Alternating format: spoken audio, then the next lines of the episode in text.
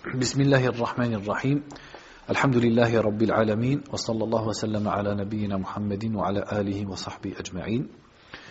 قال الإمام محمد بن عبد الوهاب رحمه الله تعالى باب ما جاء في التغليظ في من عبد الله عند قبر رجل صالح فكيف إذا عابده? Donc le chapitre suivant, il dit, rahimahullah, at-taghlid. At-taghlid, qu'est-ce que ça veut dire? Non. Taghlid, c'est quand tu blâmes quelqu'un de façon très dure. Donc en fait, ici, c'est le blâme qui a été rapporté, la mise en garde du prophète sallallahu alayhi wa sallam, contre celui qui adore Allah à côté de la tombe d'un homme pieux. Et il dit, toujours dans le titre, فَكَيْفَ إِذَا عَبَدَهُ alors qu'en est-il que lorsqu'il l'adore C'est-à-dire que il est prouvé dans la sunna que le prophète sallallahu alayhi wa sallam a durement mis en garde contre le fait d'adorer Allah. Donc là on parle du fait d'adorer Allah, même pas d'adorer autre Allah, mais à côté des tombes des hommes pieux ou des prophètes. Il dit si ça c'est à ce point interdit par le prophète, alors qu'en est-il des gens qui adorent directement l'homme pieux ou le prophète? C'est encore pire.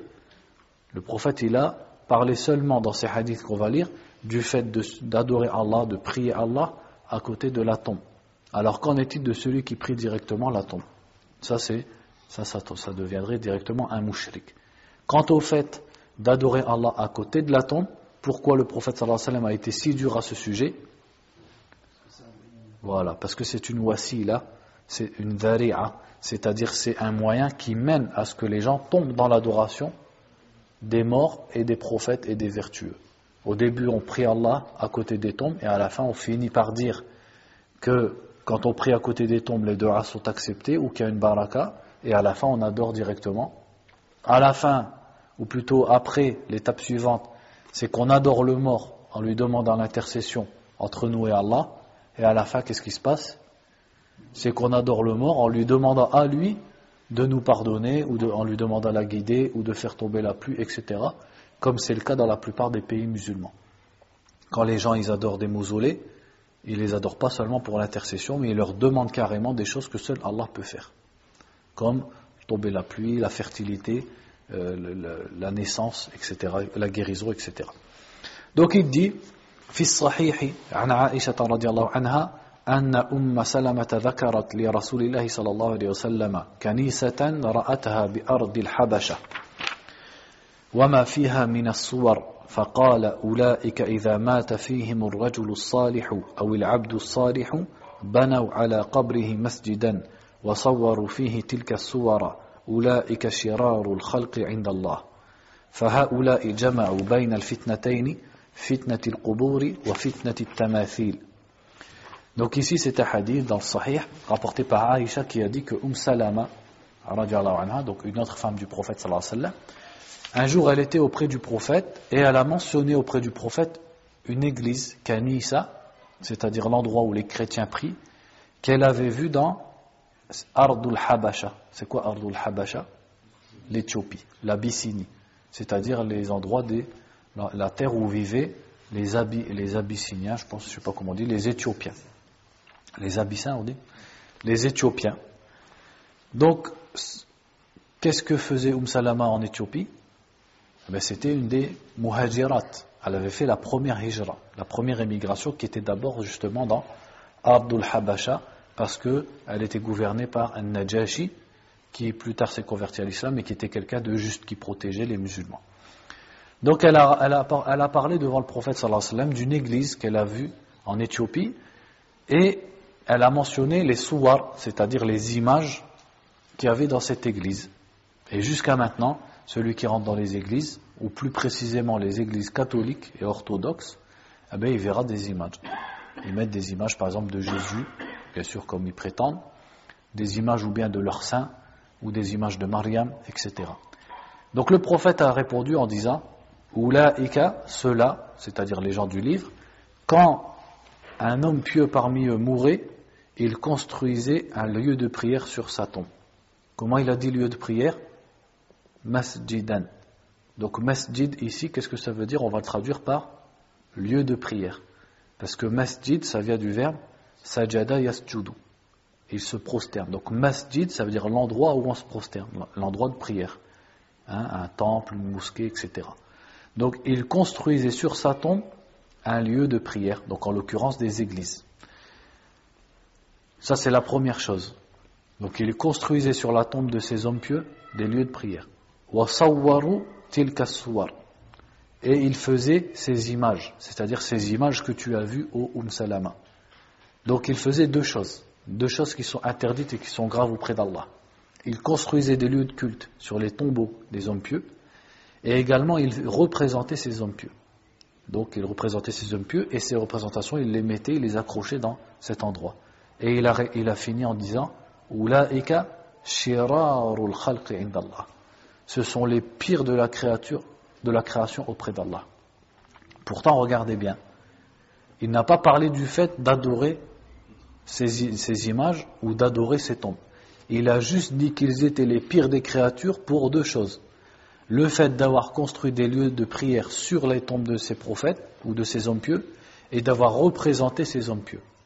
Parce qu'à cause de ces deux choses-là, ceux qui sont venus après eux sont tombés dans le shirk, dans le fait d'adorer les tombes, que ce soit des hommes pieux ou des prophètes, et d'adorer également les images. Donc, à cause du chemin qu'ils ont tracé, eh bien, auprès d'Allah, ce sont les pires des créatures. Et ça, malheureusement, on le retrouve dans le monde musulman. On le retrouve dans le monde musulman, surtout le fait de construire des lieux de culte, des lieux de culte sur les tombeaux, comme les mausolées, etc., etc. Donc au début, c'est pour euh, faire hommage à la personne, et à la fin, ben, il se passe ce qu'on voit de l'est à l'ouest du monde musulman, c'est l'adoration des hommes pieux et des prophètes. Et le cheikh, rahimahullah, dit en, dit en, commentaire du hadith, il dit ceux-là ont réuni les deux fitnas.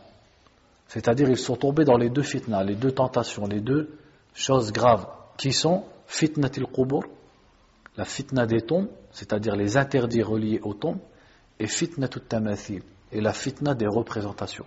Donc ils ont allié ces deux péchés, et ils sont tombés dans ces deux pièges. Et cette parole qu'il a mis en commentaire, en fait, elle vient d'Ibn Taymiyyah, car comme vous le savez, Mohammed ibn Abdel Wahhab, certes, a fait talab al de façon traditionnelle, comme on l'avait vu dans sa vie, c'est-à-dire en s'asseyant dès son jeune âge devant les ulama, dans toutes les matières différentes, mais également, il a beaucoup profité des livres de Ibn, Ibn Kathir, Ibn Taymiyyah, Ibn al-Qayyim et d'autres parmi les savants de leur époque. Tu peux allumer, Soufiane ولهما عنها قالت لما نزل برسول الله صلى الله عليه وسلم طفق يطرح خميصة له على وجهه فإذا اغتم بها كشفها فقال وهو كذلك لعنة الله على اليهود والنصارى اتخذوا قبور أنبيائهم مساجدا يحذر ما صنعوا ولولا ذلك لا أبرز قبره غير أنه خشي أن يتخذ مسجدا أخرجاه. دوك توجور دون البخاري مسلم عائشة رضي الله عنها دي لما نزل برسول الله سي دون كيل سونس ici نزل برسول الله dans le sens où quand la mort est venue au prophète à l'approche de sa mort صلى الله عليه وسلم طفقة كيف سا veut dire طفقة on peut dire طفقة on peut dire shara'a, ou on peut dire ja'ala, dans le sens bada'a. C'est-à-dire il s'est mis à il s'est mis à, on peut dire, tafiqa, comme dans le Coran. Fatafiqa, yakhsifani alayhima min waraqid jannah. Ils se sont mis à mettre sur eux des feuilles du paradis. Donc on peut dire tafiqa ou bien aussi shara'a. Shara'a, c'est-à-dire se mettre à faire. Ou ja'ala. Donc tafiqa yatrahu, yatrahu, c'est-à-dire il, il jetait, entre guillemets, donc ici il mettait khamisatan. Khamisa, c'est un vêtement avec des, des signes et des décorations. Donc le prophète sallam, en fait, avant sa mort, quand il souffrait, il prenait une khamisa, donc un vêtement, et il le mettait sur son visage, il se couvrait avec. Et quand ce vêtement commençait à l'étouffer, kashafaha, c'est-à-dire il l'enlevait, il découvrait son visage. Et il a dit, à ce moment, c'est-à-dire en pleine souffrance et à l'approche de sa mort, que la malédiction d'Allah soit sur les juifs et les chrétiens, car ils ont pris les tombes de leurs prophètes comme des lieux de prière. Donc imaginez-vous le prophète qui vient d'enseigner pendant 23 ans le monothéisme, et au moment de la mort, il continue de parler de ce sujet et de transmettre et de mettre en garde sur ce sujet. Et là, en l'occurrence, il a mis en garde contre quelque chose qui fait partie des moyens qui mènent au polythéisme, et non pas du polythéisme lui-même. Donc ça fait partie de la perfection de sa mission et de son message. C'est qu'il nous a montré le shirk, le koufr, mais également il nous a interdit tous les chemins qui mènent au shirk et au koufr. Sallallahu alayhi wa sallam. Ça, ça fait partie de son nusr, sa, sa sincérité et son conseil envers nous. Donc il a dit qu'Allah maudisse les juifs et les chrétiens qui ont pris les tombeaux de leurs prophètes comme des lieux de prière. Donc ça rejoint le hadith précédent. C'est-à-dire que lorsque l'un d'entre eux mourait, un homme pieux, ou alors leur prophète, ils les prenaient comme des lieux de prière.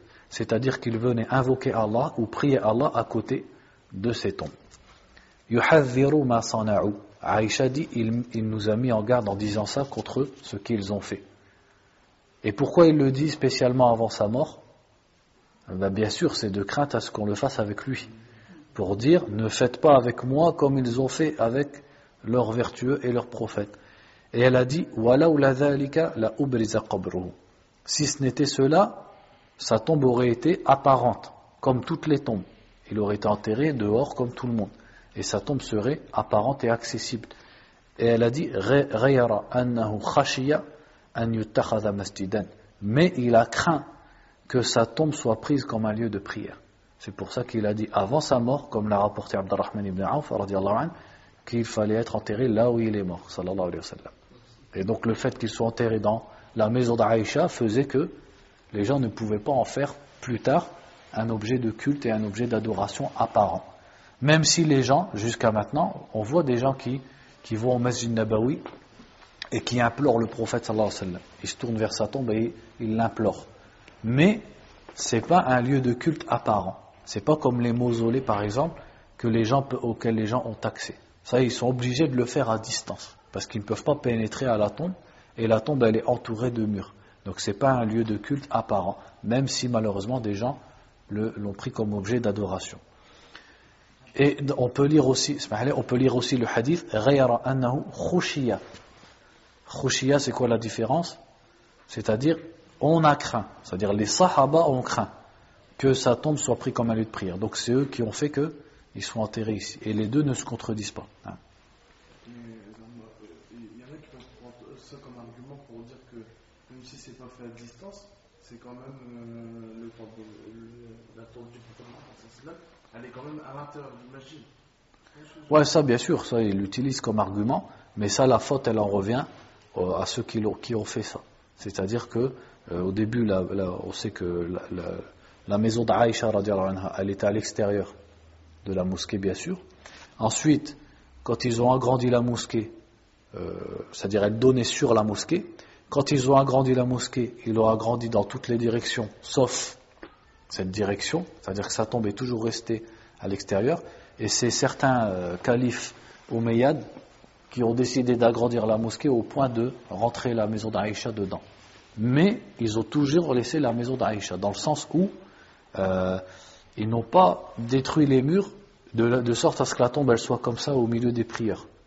Ils ont toujours laissé autour la maison, c'est-à-dire les murs. Euh, et maintenant, c'est d'autres murs que les murs de l'époque, mais il y a toujours une séparation.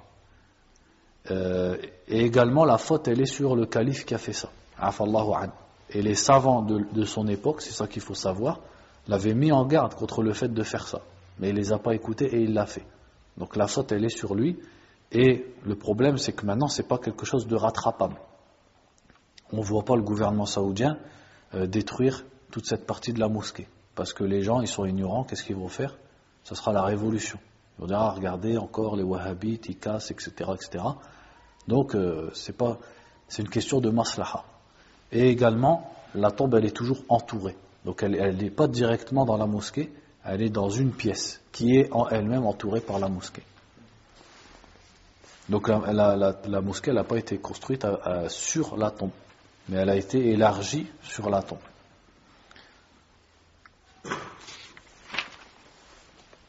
ولمسلم عن جندب ابن عبد الله رضي الله عنه قال سمعت النبي صلى الله عليه وسلم قبل أن يموت بخمس وهو يقول إني أبرأ إلى الله أن يكون لي منكم خليل فإن الله قد اتخذني خليلا كما اتخذ إبراهيم خليلا.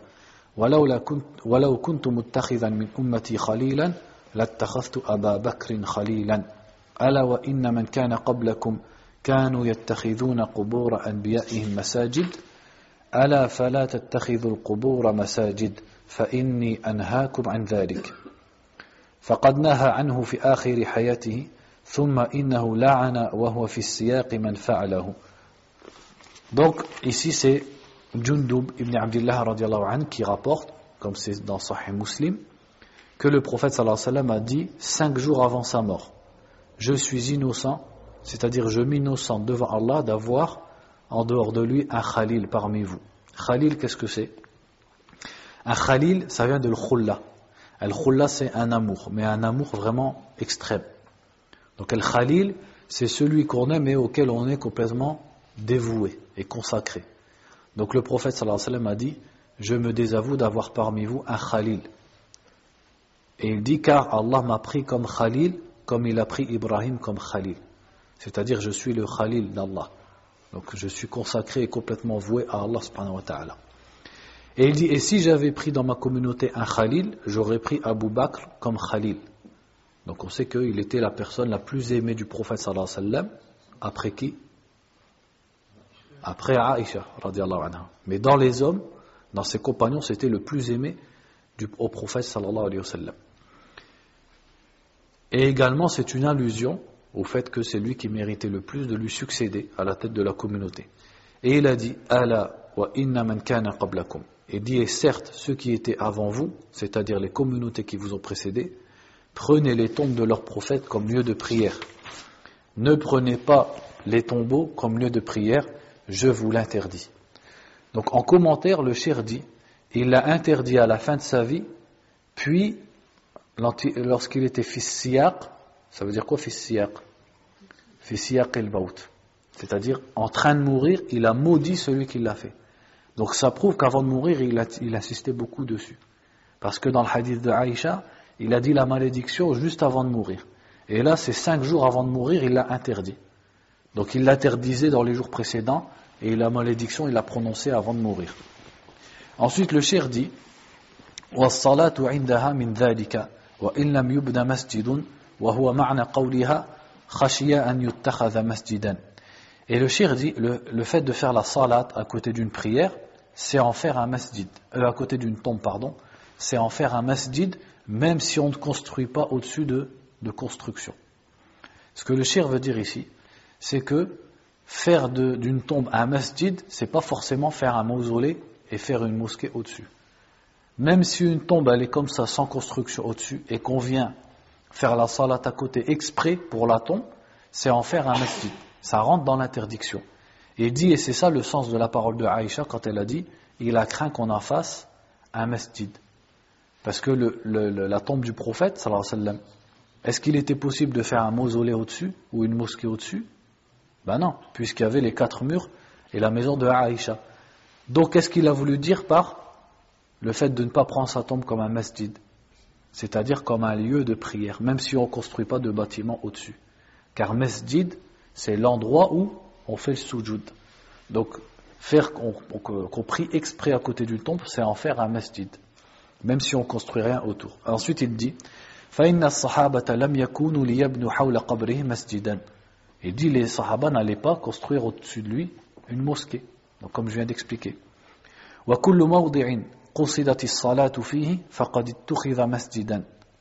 Et il dit, et tout endroit dans lequel on veut faire la salat, c'est-à-dire on fait la salat exprès dans cet endroit, eh bien on l'a pris comme masjid. C'est ça, c'est ça le sens de prendre comme masjid. C'est pas seulement de construire au-dessus, c'est de faire la salat à côté.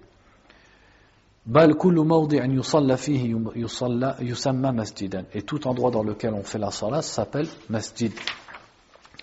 Et il dit, là il, ramène, il ramène son dalil, il dit, كما قال صلى الله عليه وسلم جعلت للأرض مسجدا وطهورا. Et c'est pour ça que le prophète disait, quand il parlait du tayammum, sallallahu alayhi wa sallam, la terre m'a été donnée comme masjid. C'est-à-dire qu'il est permis de prier sur toute la terre pour un musulman. Sauf bien sûr les endroits qui ont été interdits, comme les cimetières, le hammam, les toilettes ou les enclos des chameaux, etc. Donc, qu'est-ce qu'il a voulu dire par masjid? Est-ce que ça veut dire que toute la terre, il y a un plafond au-dessus et que c'est une mosquée avec des piliers et une coupole? Non. Masjid dans le sens endroit où on fait la salat, où on peut faire la salat. Ça prouve que quand il parle des tombes et il dit ne les prenez pas comme masjid, ça ne veut pas seulement dire n'en faites pas une mosquée, dans le sens de mosquée. Ça veut dire qu'il ne faut pas viser l'ibada à côté de, de cette tombe.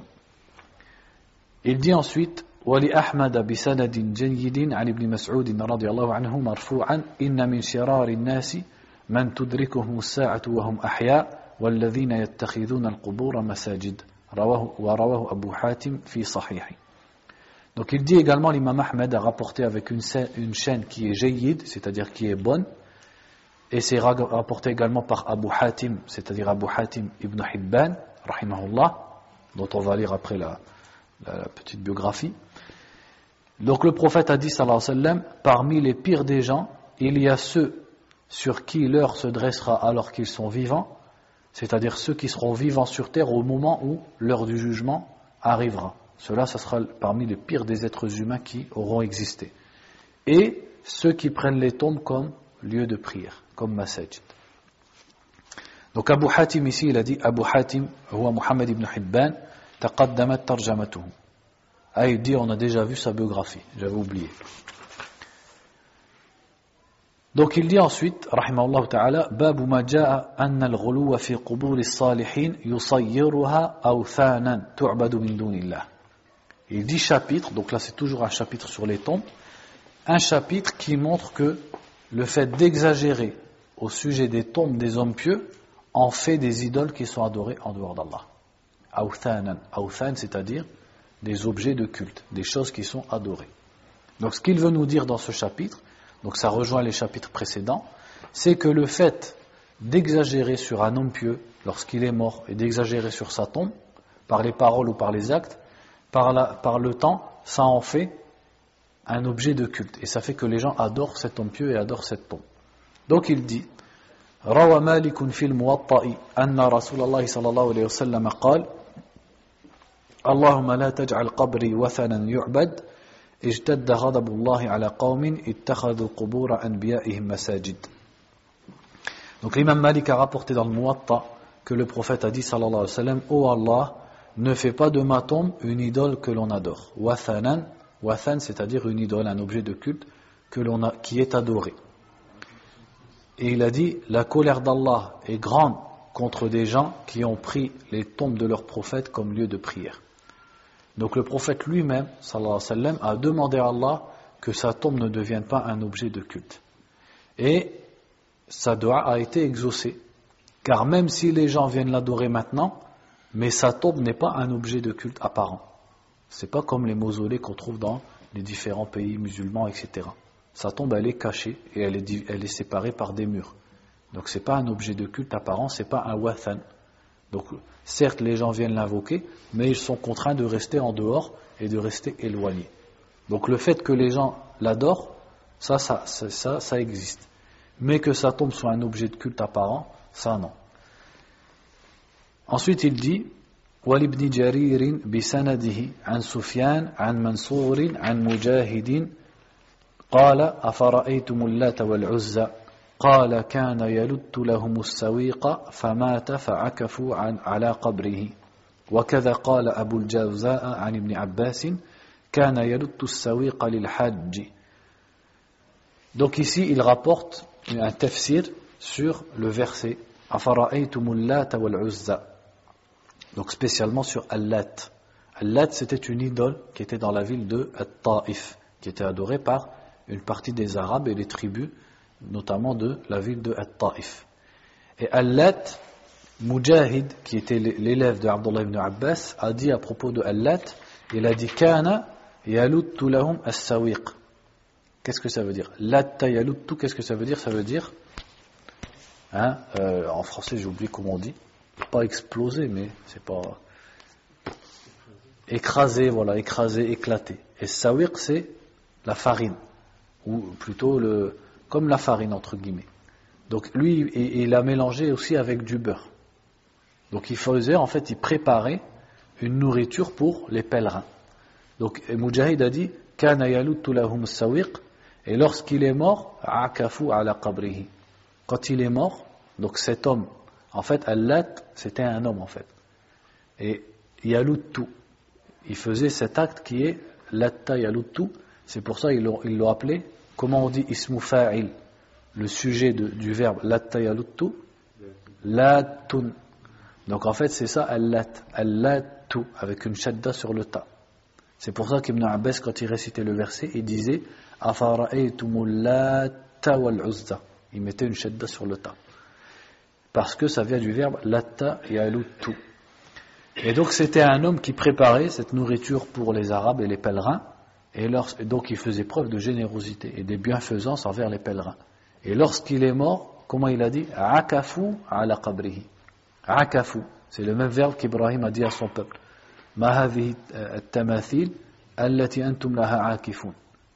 Quelles sont ces images auprès desquelles vous, vous êtes akifun? Donc akifun, qu'est-ce que ça veut dire? C'est-à-dire de rester à côté de quelque chose, donc ici en l'occurrence d'une tombe, dans le sens où on vénère cette chose et on espère le bien et la baraka de cette chose. Donc ils ont fait ça avec Let quand il est mort. Donc on voit bien que Let en fait c'était un homme salih, karim, quelqu'un de généreux, et le fait qu'ils exagèrent à son sujet, ça en a fait une divinité, une des plus grandes divinités des Arabes. C'est-à-dire une des divinités qui, était la plus connue et les plus adorées par les Arabes. Par quoi ça a commencé? Par le fait d'exagérer sur lui et sur sa tombe. Subhanallah. Et il, dit donc, Abu Jawza a rapporté la même explication d'Ibn Abbas. Donc ça c'est le tafsir de Al-Lat, qui était un homme pieux et que les Arabes ont fini par adorer. وعن ابن عباس رضي الله عنهما قال لعن رسول الله صلى الله عليه وسلم زائرات القبور والمتخذين عليها المساجد والسرج donc ici, Ahl Sunan, c'est-à-dire les quatre rapporteurs des Sunan, ont rapporté d'Ibn Abbas que le prophète a maudit celles qui visitent les tombes. Za'irat il-qubur, c'est-à-dire les femmes qui visitent les tombes. Et dans une autre version, il a dit Zawarat il-qubur, celles qui visitent beaucoup les tombes. Donc de là, certains savants ont dit qu'il est interdit, strictement interdit aux femmes de visiter les tombes. Pourquoi? Parce que les femmes, elles sont plus à même de pleurer, de crier, de se griffer, etc. Donc au début de l'islam, le prophète avait interdit de visiter les tombes. Et par la suite, il a dit an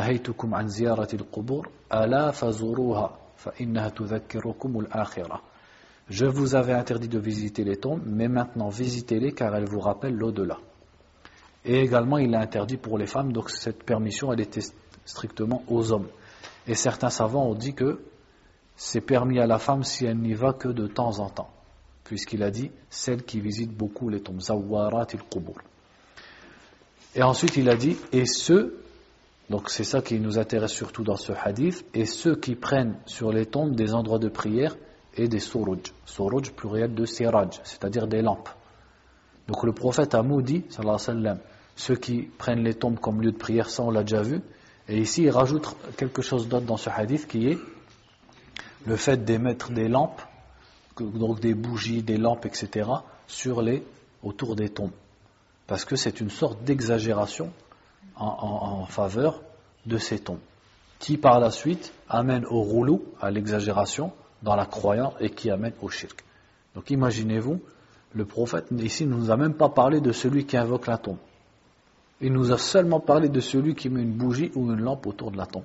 Alors que pensez-vous de celui qui va égorger un mouton ou un coq pour la tombe, ou qui va tourner autour de la tombe, ou qui va se mettre à genoux et implorer la tombe, etc., etc., comme maintenant c'est répandu malheureusement dans les pays musulmans.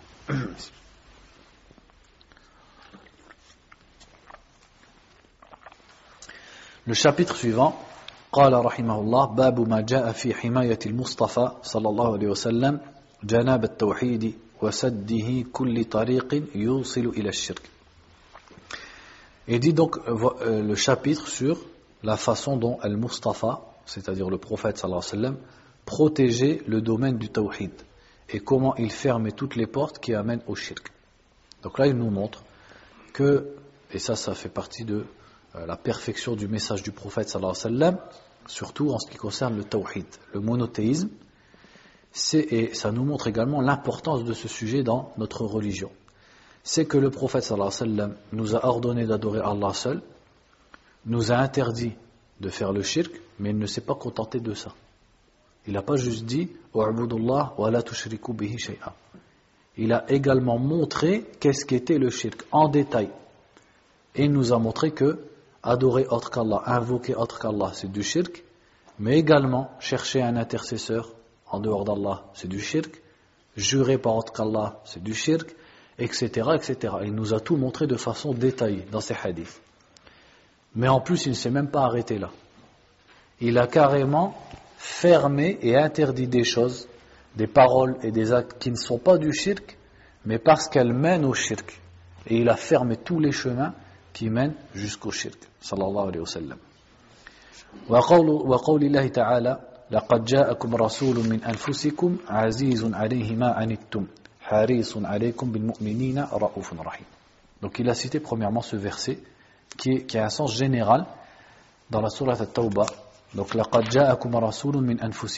Il vous est certes venu un messager de vous-même. De vous-même, c'est-à-dire, il est un être humain comme vous, et en plus un arabe comme vous. Donc ce verset s'adresse ici, c'est-à-dire il est un Qurashi, issu de votre tribu. Azizun alayhi ma. Aziz, qu'est-ce que ça veut dire ici? Quel sens ici? Aziz dire c'est lourd, ça pèse. Ma anittum, yani mu'anatukum votre souffrance lui pèse. C'est-à-dire quand vous souffrez, lui-même souffre. Sallallahu alayhi wa sallam. Harisun. Haris alaykum. C'est-à-dire il veut le bien pour vous. Bil mu'minina ra'ufun rahim. Et il est doux et clément envers les croyants. Donc le prophète sallallahu alayhi wa sallam était soucieux du bien de sa communauté et craignait fortement qu'il tombe dans le mal. Et c'est pour ça, comme on vient de le dire, qu'il a bien montré la chose qui est la plus grave, qui est le shirk. Il a bien mis en garde et il a bien détaillé. Et il a même fermé toutes les portes qui y mènent. Et en, ce domaine, il y a une grande parole qui est rapportée de l'imam Malik ibn Anas, ta'ala, qui disait Muhal, il est impossible que le prophète sallallahu alayhi wa ait montré à sa communauté comment accomplir leurs besoins, mais qu'il ne leur ait pas expliqué le tawhid. C'est-à-dire, que le tawhid est expliqué de façon détaillée. Et notamment à l'époque de l'imam Malik, les savants disaient ça pour répliquer à Ahlul Kalam, c'est-à-dire ceux qui utilisaient la philosophie grecque pour expliquer la croyance de l'islam. Et les gens du hadith leur répondaient en disant qu'on n'a pas besoin d'une autre source, car le prophète sallallahu alayhi wa en ce qui concerne la théologie, c'est-à-dire la croyance, nous a tout montré. Et il est impossible qu'il nous montre comment aller aux toilettes, mais qu'il ne nous montre pas la chose la plus grande et la plus importante qui est notre croyance en Allah et comment adorer Allah subhanahu wa ta'ala. Il dit ensuite, rahimahullah, وعن أبي هريرة رضي الله عنه قال قال رسول الله صلى الله عليه وسلم لا تجعلوا, لا تجعلوا بيوتكم قبورا ولا تجعلوا قبري عيدا وصلوا علي فإن صلاتكم تبلغني حيث كنتم رواه أبو داود بإسناد حسن ورواته ثقات Donc ici, il a rapporté ce hadith qui est dans Sunan Abi Daoud, où le prophète a dit, sallallahu alayhi wa sallam, La taj'alu buyutakum. Ne faites pas de vos maisons des tombes. Qu'est-ce que ça veut dire? Parce que lorsqu'on va au cimetière, au cimetière, il n'y a personne qui prie. Il n'y a personne qui invoque Allah, si ce n'est un peu en faveur des morts. Il n'y a personne qui lit le Coran. Donc l'endroit où on ne prie pas et on ne lit pas le Coran, c'est le cimetière. Donc ne faites pas de vos maisons des cimetières, c'est-à-dire des endroits où il n'y a pas de prière qui est accomplie et il n'y a pas de, lecture du Coran qui est effectuée. Donc il faut que dans la maison il y ait la lecture du Coran qui soit régulière et également les prières surérogatoires qui soient accomplies. Et ne faites pas de ma tombe un Eid. Qu'est-ce que ça veut dire un Eid Eid, généralement, les gens ils le traduisent par fête. Et Eid, en fait, ça vient tout simplement du verbe Aada revenir. Donc Eid, c'est quelque chose qui se répète. Donc ça peut être une date, ça peut être dans le temps, mais ça peut être également un endroit. Donc un endroit où les gens vont de façon habituelle, par exemple mensuelle ou annuelle, et qu'ils prennent comme un endroit où ils vont de façon régulière pour accomplir une fête ou une, commémoration, etc., eh bien cet endroit va s'appeler Eid. Donc Eid, ça peut être un moment, mais un endroit également peut s'appeler Eid. Parce que sinon, on peut ne pas comprendre. Quand le prophète dit euh, ne faites pas de ma tombe un Eid, alors que sa tombe c'est un endroit, c'est pas un, moment. Donc qu'est-ce que c'est un endroit qui serait un Eid? C'est-à-dire un endroit où les gens vont de façon régulière. Donc le prophète sallallahu alayhi wa sallam, ici en fait a interdit aux gens de visiter ou de venir à sa tombe de façon régulière. Et on sait que visiter la tombe du prophète sallallahu alayhi wa sallam, ça n'a été pratiqué que par Abdullah ibn Omar et qu'en cas de retour de voyage seulement. C'est-à-dire Abdullah ibn Omar ne visitait la tombe du prophète, donc ça a été, premièrement, ça n'a été rapporté que de lui et de personne d'autre. Deuxièmement, il le faisait simplement quand il revenait de voyage. Donc, il n'y a que dans ce genre de cas qu'on peut seulement imiter Abdullah ibn Omar. Sinon, la chose qui était connue, c'est que les Sahaba n'allaient pas à la tombe du prophète sallallahu alayhi wa sallam. Ils n'allaient pas visiter sa tombe. Et l'imam Malik, rahimahullah, allait encore plus loin. Il détestait que quelqu'un dise Zurtu qabra nabi. Il interdisait, l'imam Malik, il, il, interdisait que quelqu'un dise Zurtu qabra nabi. J'ai visité la tombe du prophète. De peur que ça devienne quelque chose d'habituel chez les gens. Regardez la compréhension de ces gens-là, de, de nos imams tels que, et de nos savants, tels que l'imam Malik, ta'ala. Parce que l'imam Malik déconseillait et voyait qu'il était interdit de visiter la tombe du prophète. Et donc il, blâmait la personne qui disait Zurtu qabra nabi sallallahu Même si la personne l'avait fait par exemple en revenant de voyage, etc., mais il fallait pas qu'il dise, qu'il dise Zurtu qabra nabi, comme si la ziyara, elle était, elle existait, elle était habituelle et légiférée. Et il a dit ensuite Wasallu alayya et priez sur moi, c'est-à-dire priez pour moi. Donc en disant Allahumma salli ala Muhammadin wa ala ali Muhammadin, etc., etc. La prière qu'on connaît pour le prophète. Et il a dit Votre salat, c'est-à-dire la prière que vous faites en ma faveur, me parvient où que vous soyez. Donc si votre prière me parvient où que vous soyez, vous n'avez pas besoin de venir à ma tombe. Car où que vous soyez, que le musulman soit à Médine ou qu'il soit en Indonésie ou au Maroc, quand il prie en faveur du prophète sallallahu alayhi wa sallam, Allah azza fait que ça parvient au prophète sallallahu alayhi wa sallam. Donc il n'y a pas d'utilité à visiter sa tombe. وعن علي بن الحسين أنه رأى رجلا يجيء إلى فرجة كانت عند قبر النبي صلى الله عليه وسلم فيدخل فيها فيدعوه فيدعو فنهاه وقال ألا أحدثكم حديثا سمعته من أبي عن جدي عن رسول الله صلى الله عليه وسلم قال لا تتخذوا قبري عيدا ولا بيوتكم قبورا فإن تسليمكم يبلغني أينما كنتم رواه في المختارة Donc ici c'est un hadith rapporté par Ali ibn al-Hussein. C'est lui qui est connu pour être Zayn al-Abidin.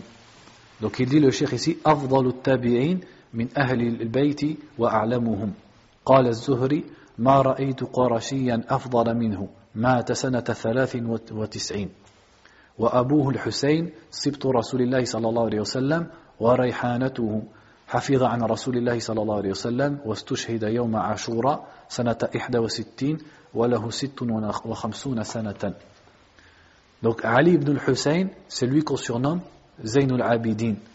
Et c'était le meilleur tabi'i de Ahlul Bayt. Dans la génération des tabi'in, le plus connu et le meilleur d'entre eux, c'était, c'était Ali ibn al-Hussein.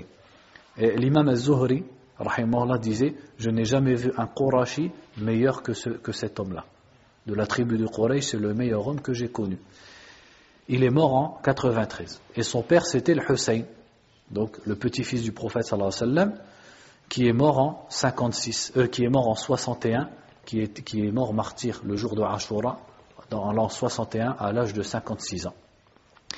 Donc ici le hadith nous rapporte que Ali ibn al-Hussein un jour a vu un homme qui a, qui a pénétré ou qui a rentré sa tête dans un, un petit espace qu'il y avait dans un mur qui donnait sur la tombe du prophète sallallahu alayhi wa. Et il s'est mis à invoquer Allah. Donc l'homme n'a pas invoqué le prophète sallallahu alayhi wa. Il a invoqué Allah. Mais en s'approchant de la tombe du prophète sallallahu alayhi sallam, et il a invoqué Allah. Et Ali ibn al-Hussein, quand il l'a vu, il lui a interdit. Et il lui a dit, est-ce que vous voulez que je vous raconte quelque chose que j'ai entendu de mon père, qu'il a entendu de mon grand-père, c'est-à-dire du prophète sallallahu alayhi sallam, il a dit La qabri ne prenez, ne prenez pas ma tombe comme un Eid, c'est-à-dire comme un endroit de visite. Donc regardez comment il avait compris le hadith. Le simple fait qu'un homme vienne à côté de sa tombe pour invoquer Allah, lui il avait compris que le hadith ne faites pas de ma tombe un endroit de visite, ça comprend cet acte-là. Donc il lui a interdit, en, prenant, en utilisant comme preuve, le hadith qui dit ne faites pas de ma tombe un lieu de visite et ne faites pas de vos, maisons des, tombes, et votre salut, taslimakum, me parvient où que vous soyez. Si tu veux saluer le prophète sallallahu tu le fais dans chaque salat, et ça lui parvient sallallahu alayhi sans que tu voyages jusqu'à Médine. Donc tu n'as pas besoin d'aller à sa tombe. Donc imaginez-vous la compréhension de Ali ibn al-Hussein de ce hadith. Le fait qu'un homme invoque Allah à côté de la tombe du prophète sallallahu il lui a interdit en utilisant ce hadith. Et il dit Rawahu fil Mukhtara. Al-Mukhtara, donc c'est un livre de hadith qui regroupe des hadiths qui ne sont pas euh, dans les deux sahih, qui est de euh, Driya al-Din al-Hanbali al-Maqdisi. Donc on peut lire ici, si vous voulez, sa, sa, biographie, puisqu'on va s'arrêter là. Donc il dit Mu'allifuhu Abu Abdillah Muhammad ibn Abdul Wahid al-Maqdisi, Driya al-Din al-Hanbali. Donc c'est Mohammed ibn Abdel Wahid al-Maqdisi. Donc al-Maqdisa, il y en a beaucoup, surtout dans les sciences du hadith. Comme Ibn Abdel Hadi al-Maqdisi, voilà Ibn Qudam al-Maqdisi. Donc ça c'est encore un autre. C'est Mohammed ibn Abdel Wahid al-Maqdisi qui était surnommé Diya'uddin. أحد الأعلام قال الذهبي أفنى عمره في هذا الشأن مع الدين المتين والورع والفضيلة التامة والإتقان Al-Zahabi, rahimahullah, disait à propos de lui, il a passé toute sa vie dans ce domaine, c'est-à-dire la science et le hadith, avec la religion ferme. C'est-à-dire il était quelqu'un de ferme dans la religion, wal wara, le wara, c'est-à-dire la piété et la précaution, wal fadilat tamma. Et le fadilat tamma, donc c'est un peu difficile à traduire, c'est-à-dire qu'il était quelqu'un de qui avait un, qui avait un mérite, quelqu'un de qualité, quelqu'un de, de grâce, wal itqan, et l'excellence et la perfection dans, et la maîtrise dans le hadith. قال شيخ الإسلام تصحيحه في مختارته خير من تصحيح الحاكم بلا ريب مات سنة 43 و600 Ibn Taymiyyah rahimahullah disait que le tashih de Diya'uddin al-Maqdisi dans al-Mukhtara, c'est-à-dire lorsqu'il qualifie des hadiths authentiques dans son livre al-Mukhtara, ces hadiths-là sont plus authentiques que ce qu'a choisi Al-Hakim dans son Mustadrak. Et il est mort en 643, rahimahullah ta'ala.